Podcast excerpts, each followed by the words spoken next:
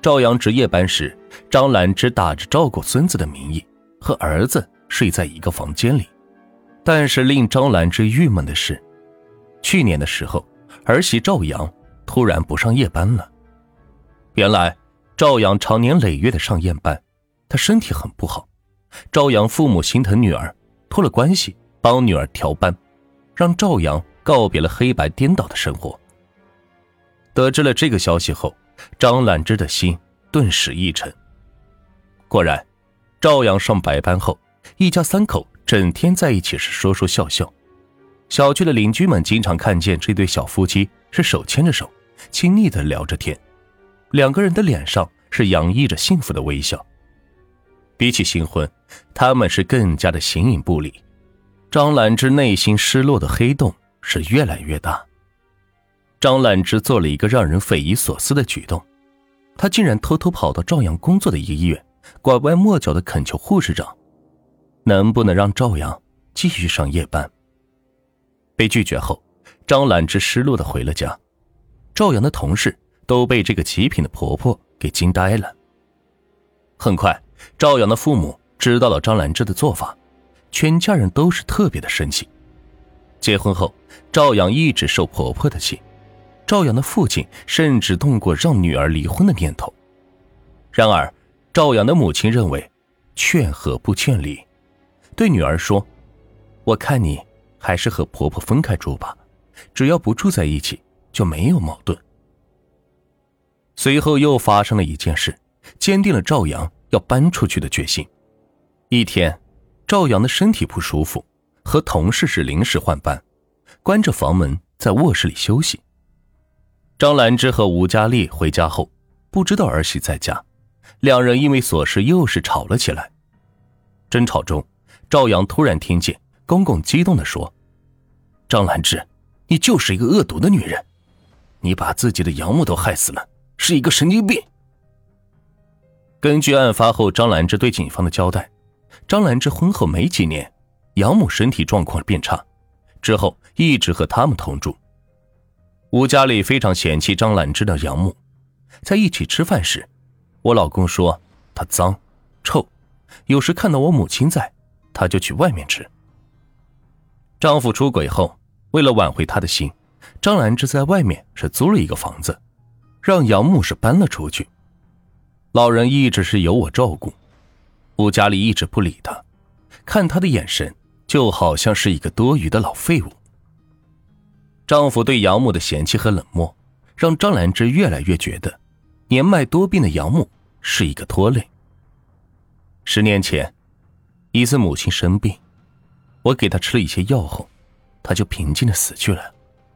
我没有通知任何亲属。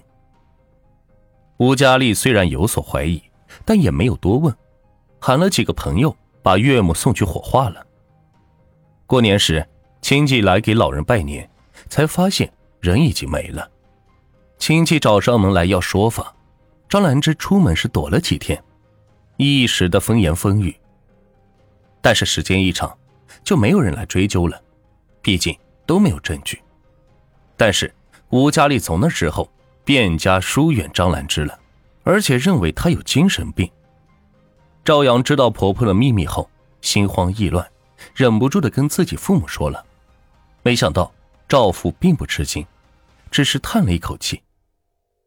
唉，当初你和吴东结婚时，我曾经四处打听过他家的情况，就听说过你婆婆杀死养母的传闻，但是我没当真。那个时候你都二十八岁了，好不容易找个这么好的女婿，怕影响你们的婚事，就没把这个事情告诉你。原来婆婆真的是这么心狠手辣。赵阳是吓出了一身冷汗，再也不敢和她住在一个屋檐下。一向习惯妥协的她，异常坚决的对丈夫下了最后的通牒：要么搬出去住，要么就离婚。二零一五年八月，夫妻俩花了四十万元在金山村买了一套老旧的二手房。因为着急搬出去，这套房子的居住环境很不理想，人员复杂，治安也不好。张兰芝得知儿子要搬走后，哭着对武东说：“儿子，我算白养你了，你有了媳妇儿，就把妈妈给扔了。他每天对赵阳是辱骂不休，在家里是摔摔打打，甚至要跳楼自杀，整个人也变得是疯疯癫癫。有一次，张兰芝恨恨的对邻居说：“总有一天，我要杀了这个儿媳妇。”采访时，邻居对记者说：“听到他这句话，我们只当是婆媳关系。这个婆婆太强势了。”以为他骂两句发泄一下就没事了。因为母亲的强烈反对，吴东与妻子商量暂缓搬家，一是安抚张兰芝的情绪，让她有个适应的过程；二来他们可以趁机把房子装修一下。软弱的赵阳只是犹豫了一下，就答应了下来。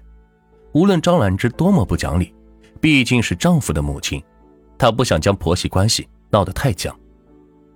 之后的日子。似乎恢复了平静，大家尽量维持表面的祥和。但是赵阳已经对婆婆心生惧意，有空就跑去新房盯装修，总是躲着婆婆。张兰芝对赵阳的敌意是越来越深，一方面她恨这个女人抢走自己的儿子，另一方面从儿媳着急搬家和总是躲着自己的举动推测，她确定自己和老公吵架时被赵阳听见了。自己杀杨母的秘密，张兰芝担心他会告诉儿子，那样自己在儿子心中的形象就全毁了，母子甚至会反目成仇。